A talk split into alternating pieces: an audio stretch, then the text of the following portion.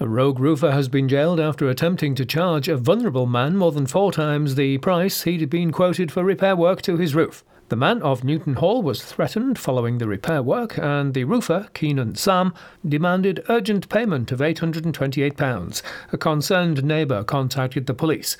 The repair was found to be shoddy, and Sam, 24, of Shildon, was sentenced to 16 months imprisonment for the fraud offence and four months for breaching a suspended sentence for an unrelated conviction in 2019. Durham Constabulary has a number of apprentices right across the force who work in a range of departments, including ICT, safeguarding, HR, and more. Phoebe Hughes originally trained as a spa and beauty therapist before she thought about a career with the police.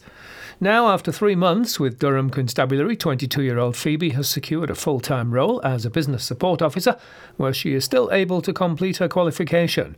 Phoebe said she was looking for a new job and someone suggested an apprenticeship, which got the ball rolling.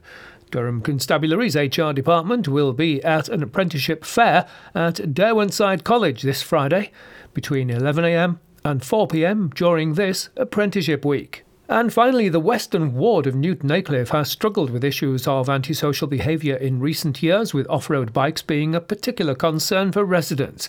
A local group, the Western Community Partnership, was founded in 2018. The group includes tenants, residents, statutory and voluntary sector organisations, police, housing provider Livin, and elected members to address any issues.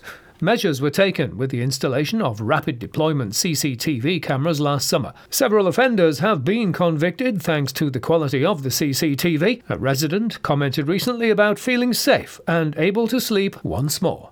Those are your local news headlines. I'm Gary Burgum.